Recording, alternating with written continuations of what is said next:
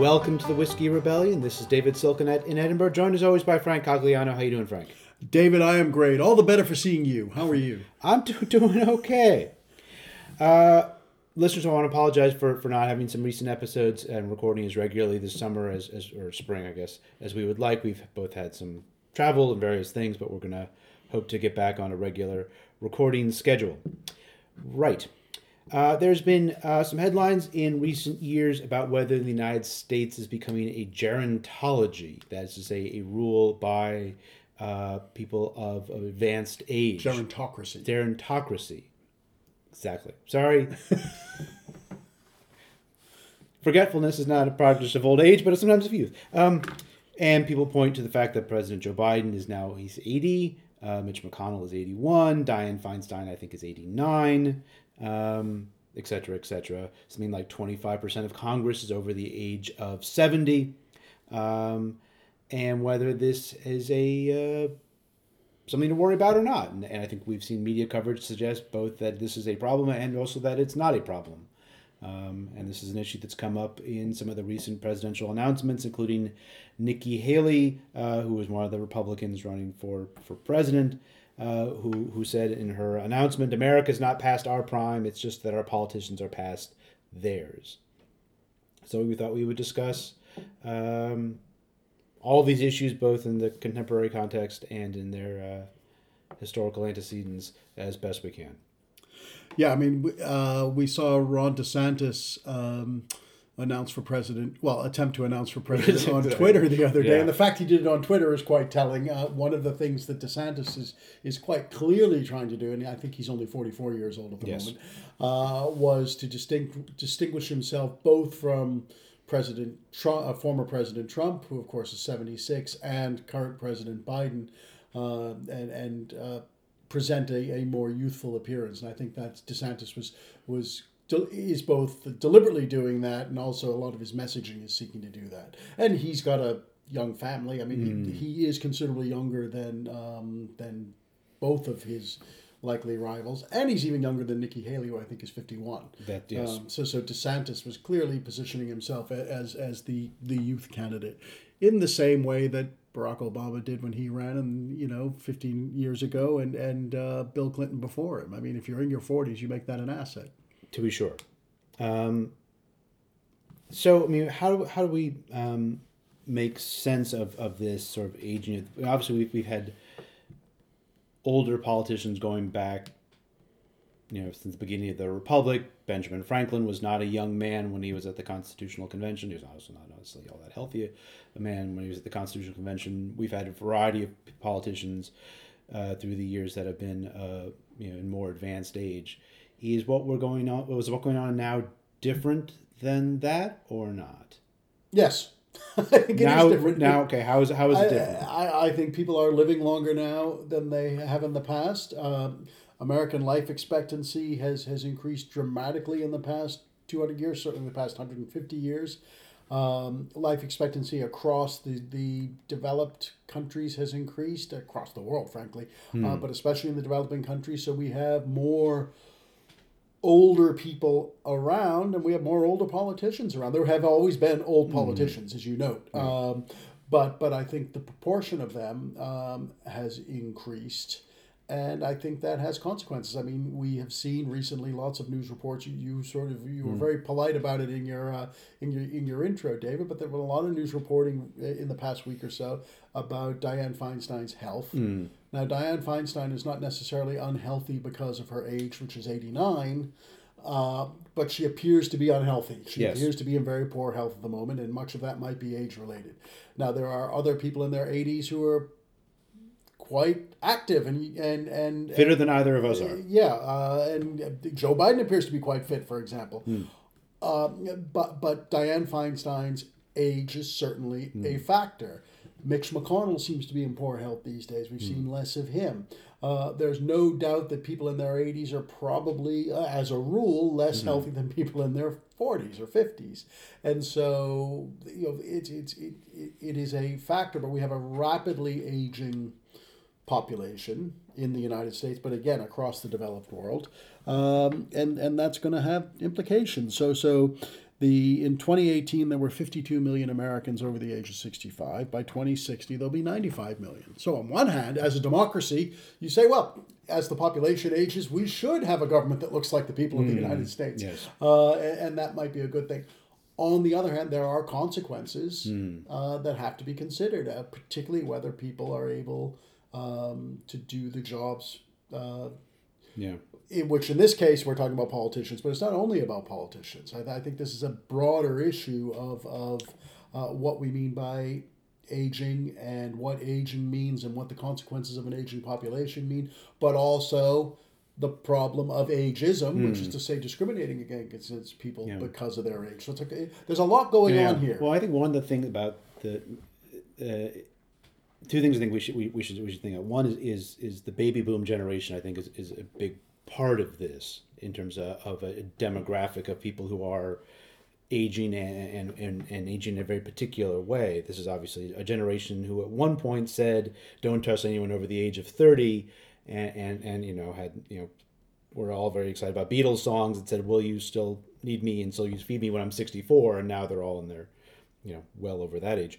Um, you know, but I think also the idea of what one can do in um, 170s and 180s is is and beyond is very different now than it, than it was at one point. Thinking about you know action stars in movies who are in their 70s and 80s you know harrison ford is coming back as indiana jones as you know, he's like 80 i think uh, arnold schwarzenegger has a new netflix show out where he's an action star and he's in his you know mid 70s uh, you mentioned martha stewart is on the the, the cover of uh, the, the sports illustrated spring suit, uh, swimsuit issue which is a interesting choice on their part and on her part but uh, Yeah, it says it- something about what you know age and, and beauty and, and what these standards mean. So, so on one hand, the culture is saying, you know, age.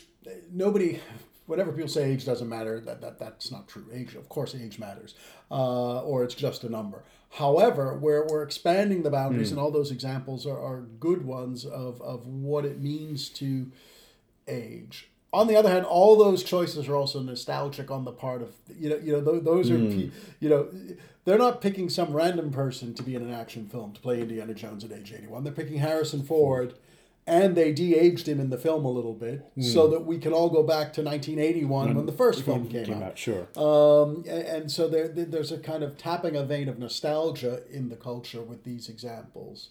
I mean, I, I was struck because Willie Nelson recently turned 90 and had a big con- concert in, in, in the Hollywood Bowl, I think. Um, Willie Nelson still seems to be active, still recording, still touring. He seems to be in much better shape than Dianne Feinstein. And they're effectively the same age. I She's 89, he's 90. People age in different ways. Of course. So so it really does come down to individuals. And Hmm. on one hand, we're rightly kind of expanding, um, uh, or we're thinking more creatively about aging and, Hmm. and what it means to be old. But on the other, there is the reality. A, a very eminent historian and good friend of mine once said to me, who, who is now Hmm. retired, he said, that, said it with a laugh, but there's a lot of wisdom in this actually retirement's not so but he said retirement's not so bad frank. He said it's actually pretty great. He said apart from the declining health and dying it's pretty great. And and and you know we'll never get out of this world alive as hank williams once sang. And and um and and that's true for all of us. That's the one universal truth. And and um that lies at the end of this road for everybody, and older people in most cases are closer to that point than younger people hmm. are. It's just a To be fact. sure. And and and and how we as a culture deal with that, especially as we age. Mm, mm. So it, by by twenty thirty five, older Americans will outnumber children in America for the first time in American history. Which is an interesting demographic shift. Yeah, it's a huge demographic shift. Uh, there are social and cultural consequences of that. Oh, there are practical economic ones, for Huge ones, example. We're all, you know, that's going to be me and it's soon going to be you. We're going to need care, David. Yes, I understand. that. Yes. th- there are going to be fewer young people to care for us. Um, and, and, and so there, there are kind of practical dimensions to this, but it's, it's very, it, I, I just think the, the implications of this, uh, we're, we're just beginning to grapple with them. I'm interested, however. I, we need to talk about ageism as, as a thing. But, but before we get there, the, to talk about politics a little bit mm. more. So the Constitution stipulates that members of the House of Representatives need to be 25. Uh, senators must be at least 30, and to run to be president of the United States, you must be at least 35. So there are age requirements, there are age minimums mm. in the Constitution for those roles. There are no age minimums for the Supreme Court, interestingly. Mm. Um, should those apl- apply? Should they be there in your view? I mean, they're not going. We're not going to change them, but just for the sake of this discussion, should they be there? And should there be age limits? I'll say a few things about that because I've, I've, I've thoughts on, on that because I think it's an interesting moment when the Constitution is drafted, in as much as office holding, often in the late 18th century, had a lot of strings attached to it for qualifications. Right.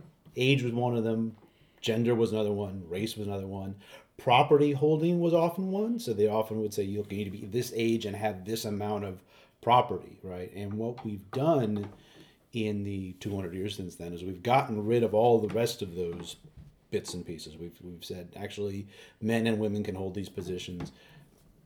People of various racial backgrounds can hold these positions. People who have property and no property, although that doesn't seem very common anymore. If you look at the Senate or Congress right now, um, you know, you people, there are no property qualifications anymore. All those things have been done away with except for this age one, which is sort of because it's written into the Constitution, sort of an artifact. Um, you know, I don't think there's any particular um, benefit for somebody being 35 to be president as a rule. Now, I mean, I'm not sure there's that many 25 year olds who would end up becoming president, but I don't think that that's that's in and of there's not a particular you know button of wisdom that you get when you turn 35 that you don't have when you're 34 and a half. Um, John Adams actually addresses this in, in 1776 when he's having a rhetorical discussion with somebody. He says, uh, What reason should there be for excluding a man of 20 years, 11 months, and 27 days old from the vote when you admit one who is 21? When they're having these debates about, about what voting qualifications are.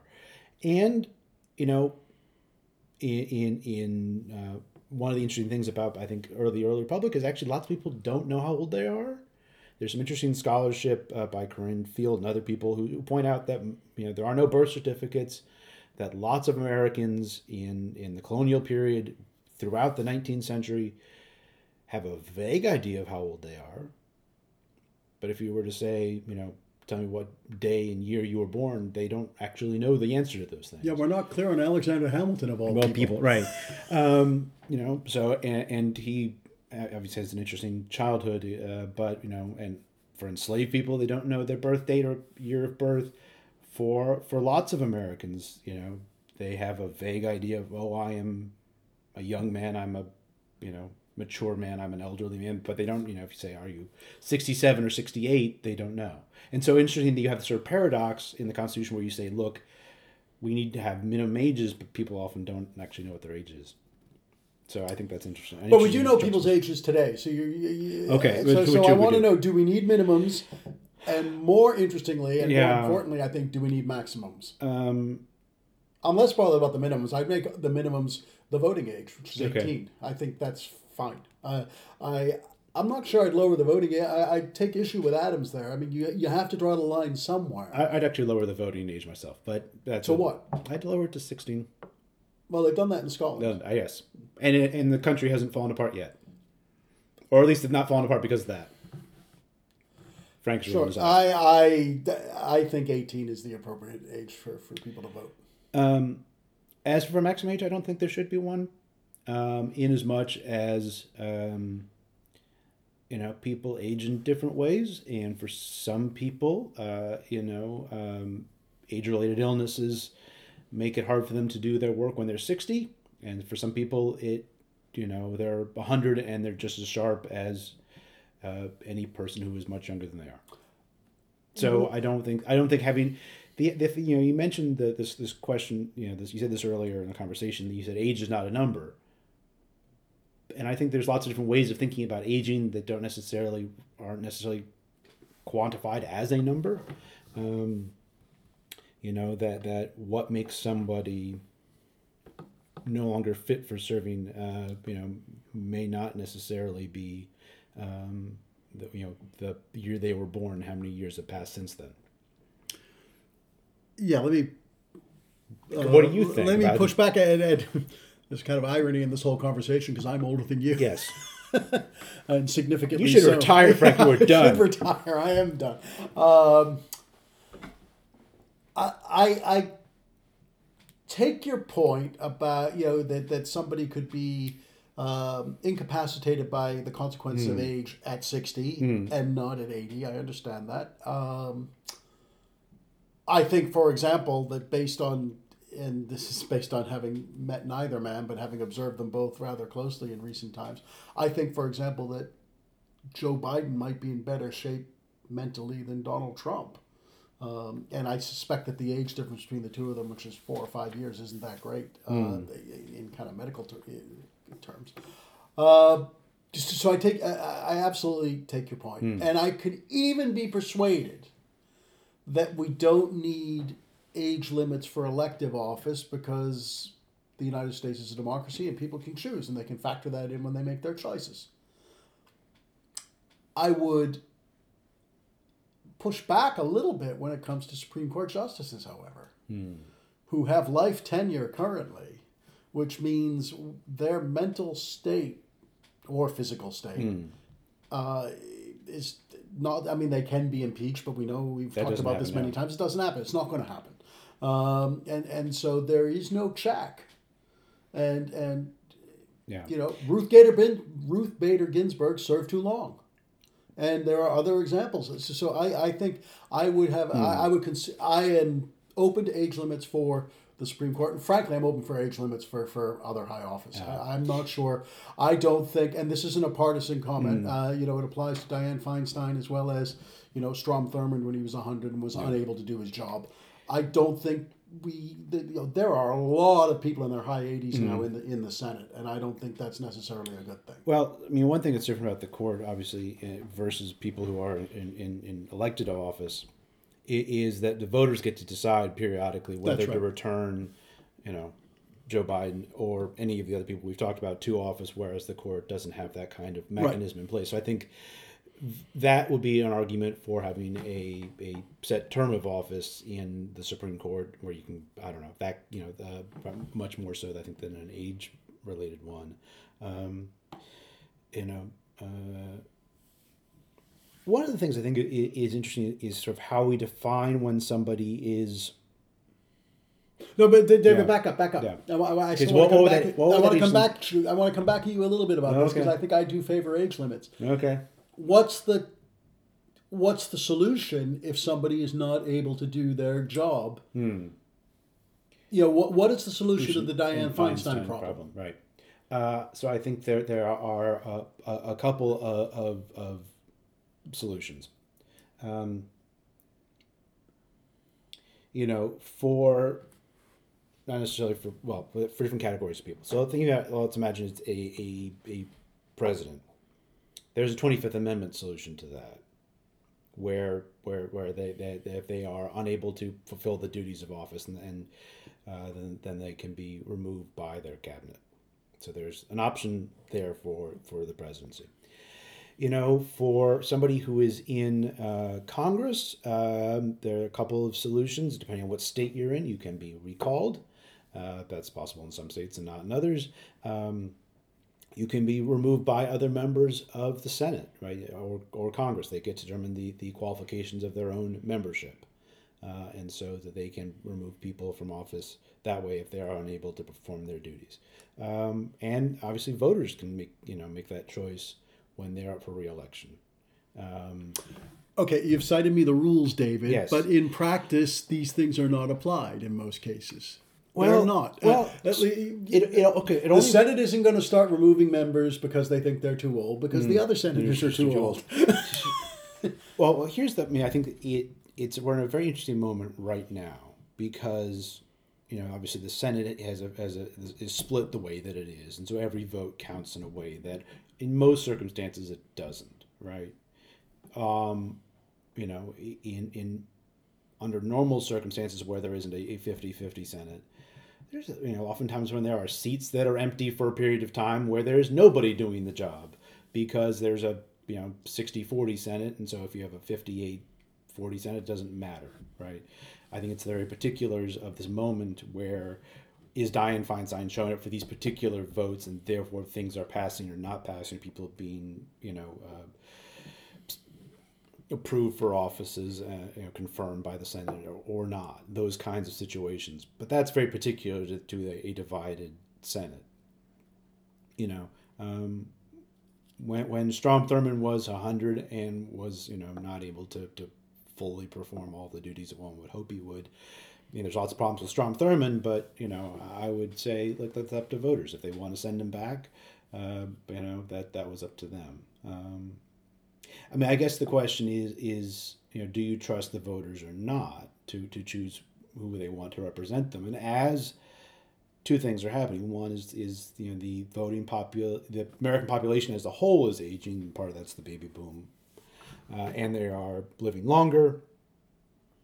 Do baby boomers deserve to be represented in Congress? And obviously, elderly or you know older voters vote at a much higher rate than younger voters, and so they are overrepresented in the voting populace.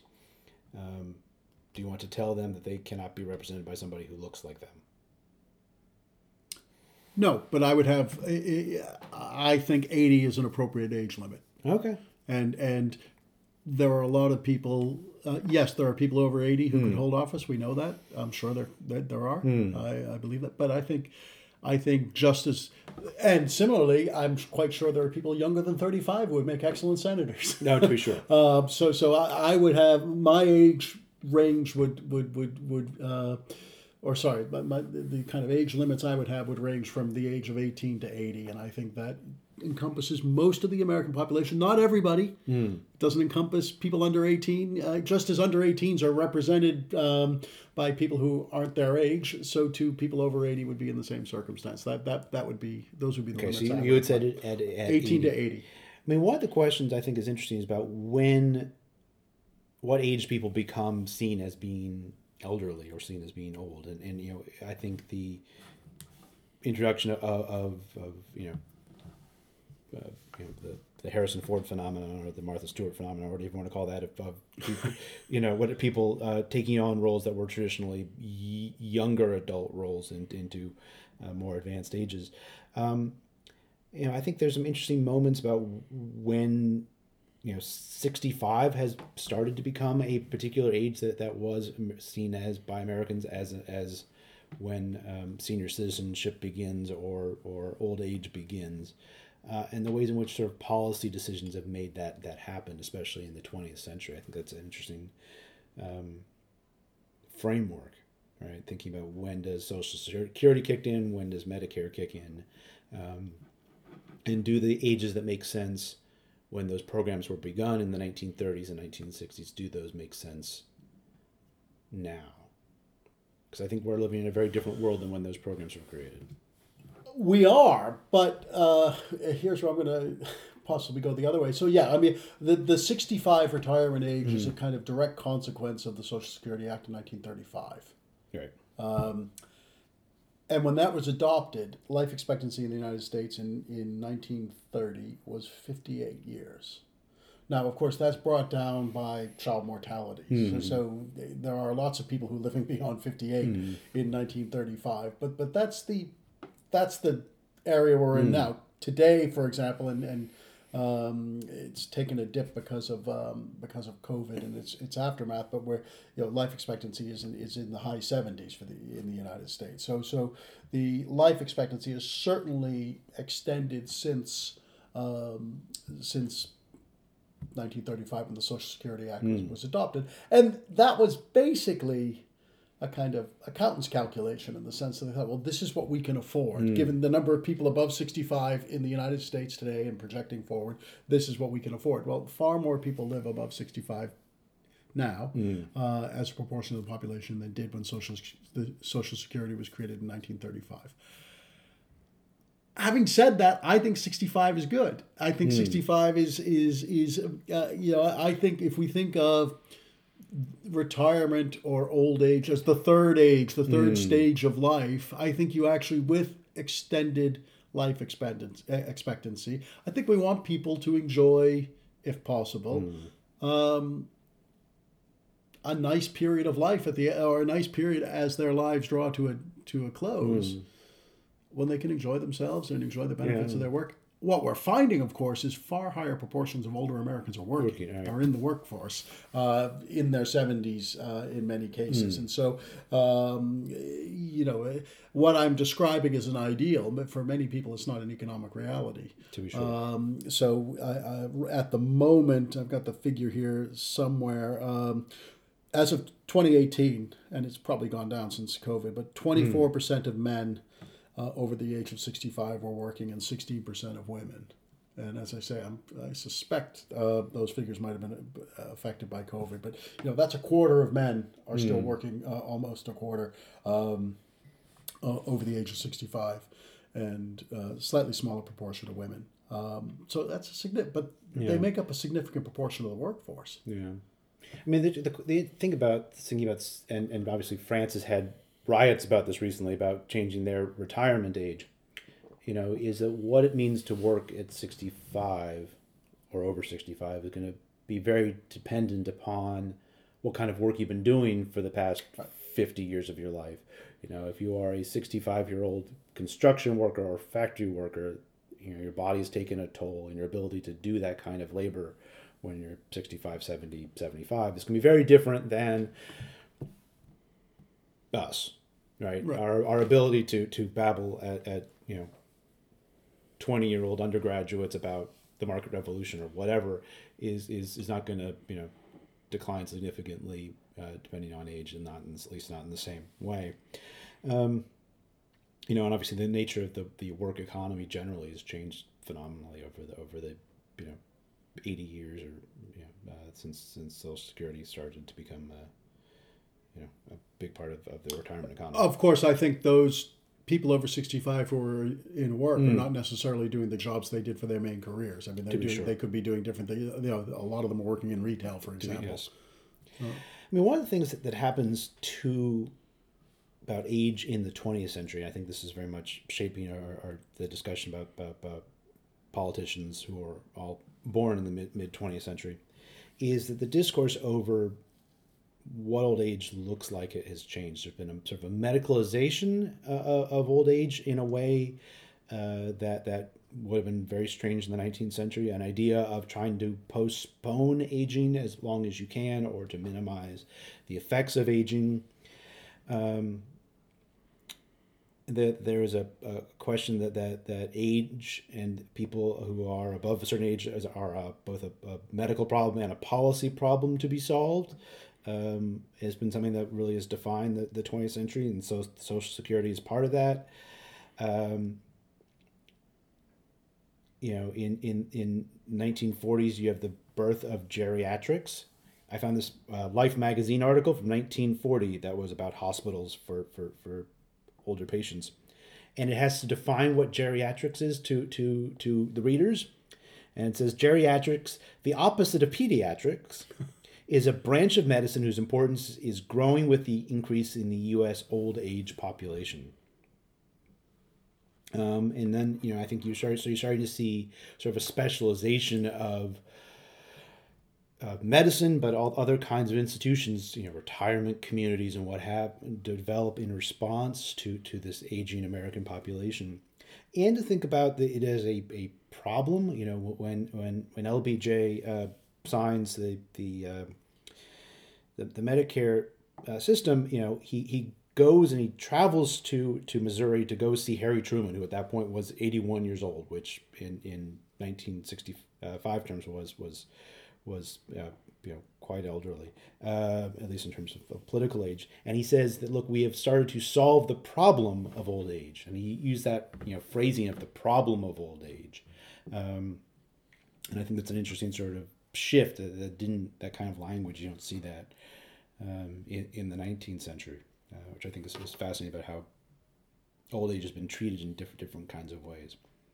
Um, I'm surprised we have not yet brought up the Reagan quote from 1984. About Mondale, I'm not going to hold his yes. youth against him. Yes, I'm not going to make age an issue in this campaign because I think you know this, this current particular mom, moment we're in. I think starts with that um,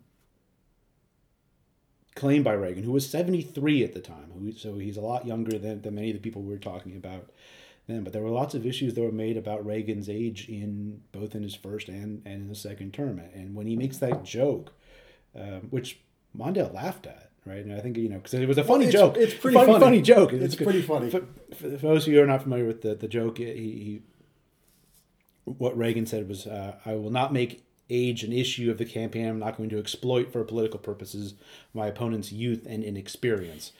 When Frank's laughing now, it's, It's by my bad funny. delivery It's of it. pretty funny. right? Um, you know, and I think if you look at sort of the, the when that shift happens for for for the sort of political leadership class becoming older and older, and, and I think people who have done demographic studies of Congress have, have pointed this out. You know, it is in the past thirty years that there's been a real shift towards um, older people holding a, a disproportionate, or at least a different proportion of political power. As the electorate has gotten older, let's not forget though, Reagan was affected. It seems pretty clear by Hmm. dementia by the end of his second term. Yes, That he was younger than most of the people we're talking, talking about. about sure. Uh, but he was older than you know. Um, you know, for many government jobs, there is a not only a, you know there is a maximum retirement age. For instance, like at the State Department, I think their maximum for foreign service employees is sixty five. You know, and so there are uh, you know concerns that, that people are being pushed out of of of careers when you know I think and I think the evidence uh, supports this. You know, people who are in their sixties are able to do a lot more, whether that's action movies or what have you, uh, than than than maybe people used to think that were possible. So, David, um, aging isn't the same thing as ageism. Hmm. Yes. Uh, the, the population of the United States and the population of Britain, for that matter, the population of the developed world, is aging. There's Yes. no doubt about it. Uh, people, you know, uh, the, the median a- median ages are rising, life expectancy is rising, etc. Th- That's a that's a fact. Yeah. It's a demographic fact, um, notwithstanding the impact of things like COVID. Um, but ageism is um, is slightly different. So, so talking about aging and the fact that the population is aging is one thing. What's the difference? What what is ageism? Well, I think we should talk about the origin of that term because there's a fascinating uh, origin. That the, the term ageism uh, was first coined in 1968 by uh, Dr. Robert Butler. Um, he was a psychologist and he was working uh, in in D.C. Uh, on a public housing uh, project for elderly uh, people, but mostly elderly African Americans. And the local community objected to this housing complex that was being built and and Butler in in uh, interviews said, look, part of this is about race, and part of this is about ageism, and he sort of is linking ageism there with with racism, and he's doing this, of course, right in the in the aftermath of the civil rights movement, and, and thinking about you know different categories of people in society who, who are discriminated against. Uh, the interview, intriguingly, uh, uh, I, I was tickled by this when I found it, was done by uh, Carl Bernstein, uh, famously of, of, of Woodward and Bernstein fame, but this is before the Woodward and Bernstein days. So when he's a very he a very young cub reporter at the Washington Post, um, and he's now a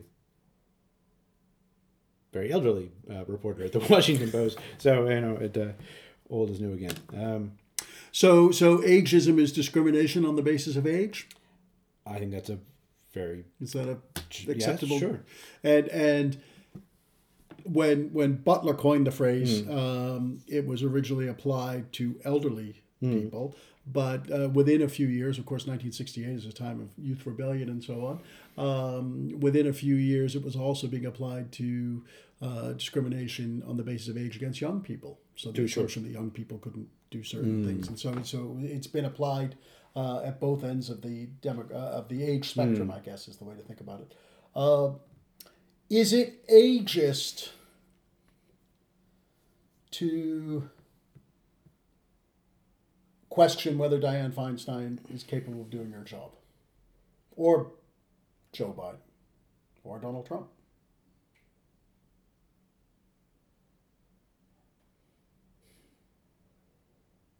David's looking very thoughtful. Listeners. Yes, I'm sorry. That it's just, silent silent thought is not good for podcasts. I apologize. This is an oral medium, You know, David. I appreciate that, so I'm going to try to think out loud, but I, I want to be This is evidence that we're not scripted. no, clearly not. Uh, if listeners knew Because this is something we talked about a little yeah, bit I, before and, we and I and I and I and I don't honestly I don't know I don't have an answer to that question. I think you know I think ageism is a is a is a real problem. I think that that that especially in the context in which you know Butler was coining the term in, in 1968, there were you know widespread examples of ageism.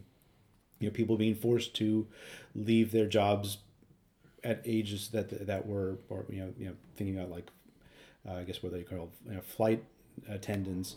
Uh, well, I guess that was the term in the '60s. Um, you know, women being forced to retire when they were 35 because they were seen as being too old or not being interviewed for jobs because they were at a certain age. Um, you know, and, and the age manifests itself in, in a variety of different ways depending on one's place in society, class, gender, uh, and, and what have race, what have you.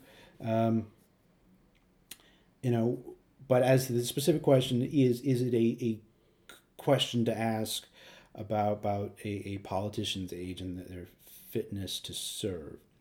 Um, I think if you ask the question about is this person healthy enough to serve, I think that's a icky question, but a probably a legitimate one. Um, Why is it icky? It's a perfectly reasonable question.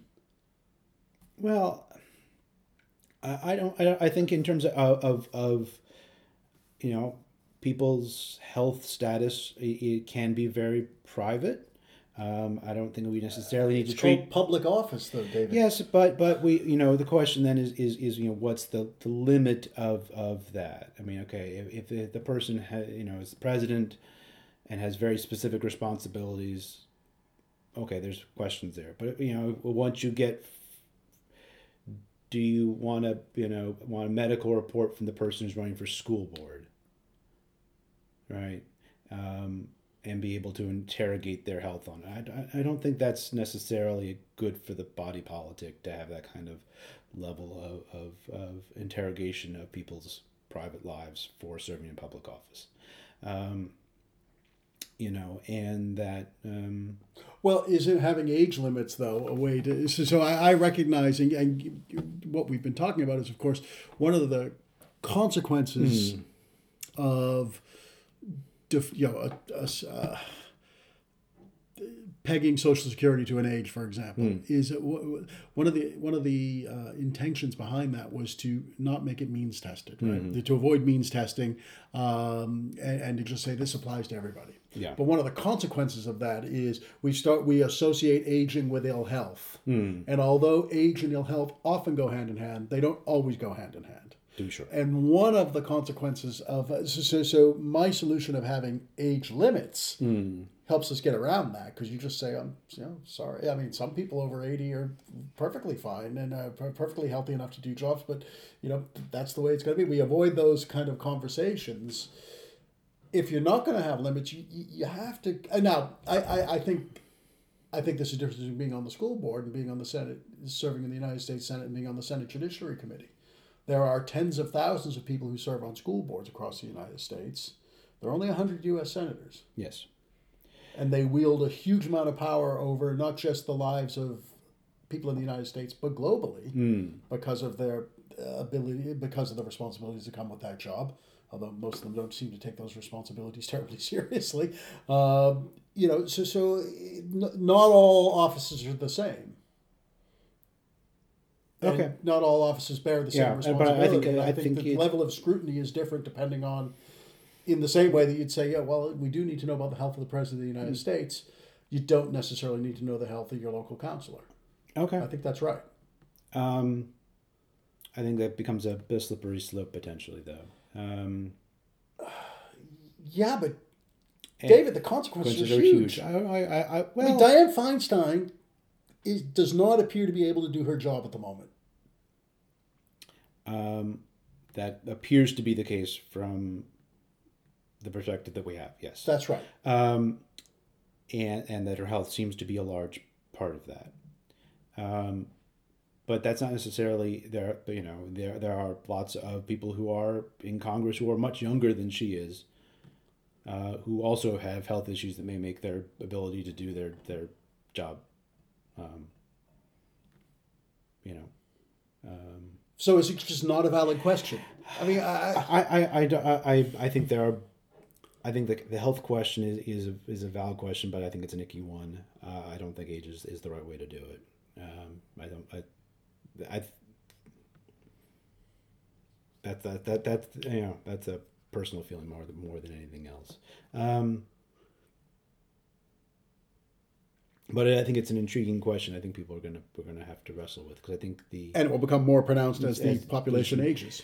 It will. Um, you know, th- this thinking about what the future of old age looks like is, is an intriguing question. Be, in as much as, as as you point out, the population as a whole is aging, that's going to create all kinds of care responsibility shifts and the health of various kinds of safety nets that exist in the United States and in other countries for people uh, who are elderly are built upon certain demographic models that don't exist anymore.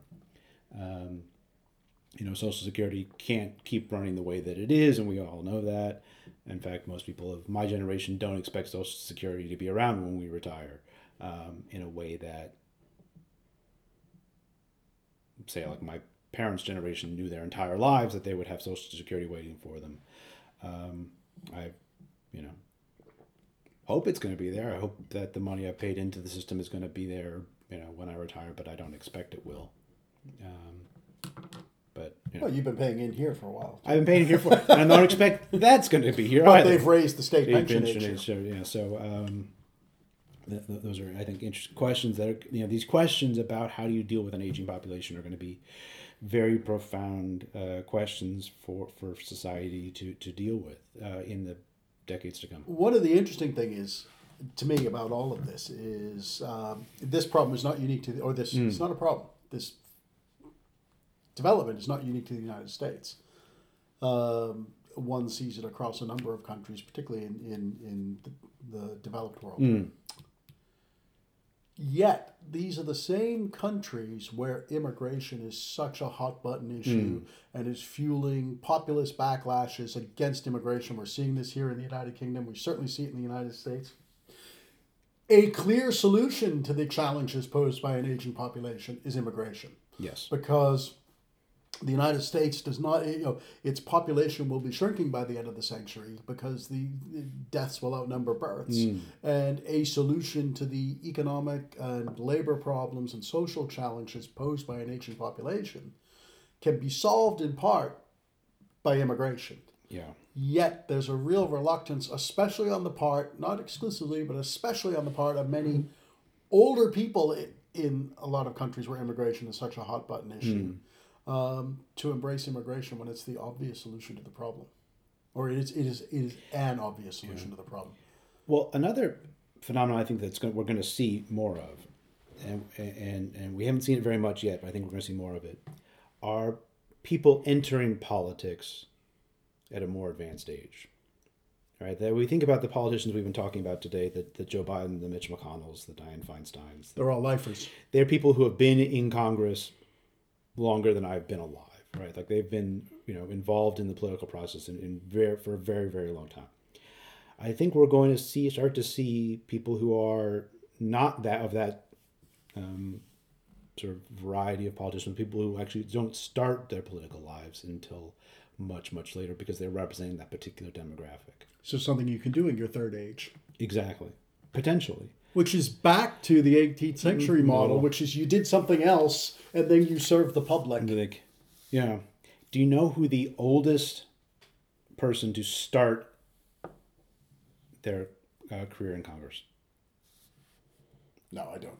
Uh, it's Alexander Hamilton Houston. Or sorry, sorry, sorry, uh, sorry. My my it's no, it's me. Andrew Jackson Houston. My apologies to Alexander. My handwriting notes are bad. Um, the son of Sam Houston, the Texas um, you know, Revolution guy. he was born in 1854. He, lives until 1941. He runs for governor of Texas three times. Uh, loses all three times. He's a rough rider in the Spanish American War. He gets selected to fill a Senate seat in 1941 at the age of 87 and serves for three months. Did he die in office? Yes, he died, no, he died in office. and there are complicated political reasons why he got appointed, mostly because the, the guy who was the governor who appointed him to be the senator really wanted to be the senator, and he didn't want to have an incumbent to run against, so he appoints a very old guy to.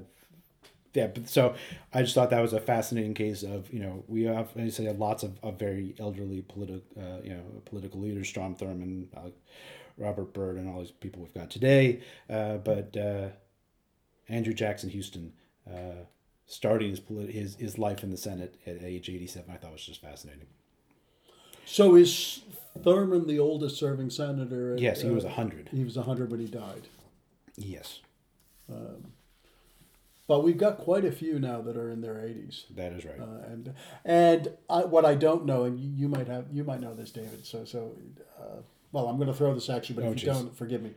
Do we have more senators serving in their 80s today than at any other time in the past, or is is I think that's right. I think that is the case. Yes, and we have a, a, a higher proportion. And I know there are lots of younger people in Congress too. Sure. But but Congress as a whole is is older now than it has been at um, basically I think any point in its history. Within you know, it's in the past thirty years you've really seen this demographic shift in the age of of the, the in Congress. and of course the Senate rewards seniority. I mean, you get more power the longer you serve. Yes, A- and and the House does too in other ways. That that, you know, the longer you serve, the more sort of power and gravitas and authority you have in those in those institutions. So there is a an advantage for sticking around for your constituents. There's a reason why you might want to reelect an eighty year old because they are happen to bring home the bacon, as it were. Right. Although there is more turnover in the House um, than, To be sure. because the terms are shorter and Yes. there's just more churn. Um, they, they all want to become senators when they get Exactly. older. yeah, exactly. Don't have to go on the stump as often. Um, right. Time for Last Drops Frank. What you got? Well, David, I have a personal announcement. A personal Yes, announcement. You are retiring.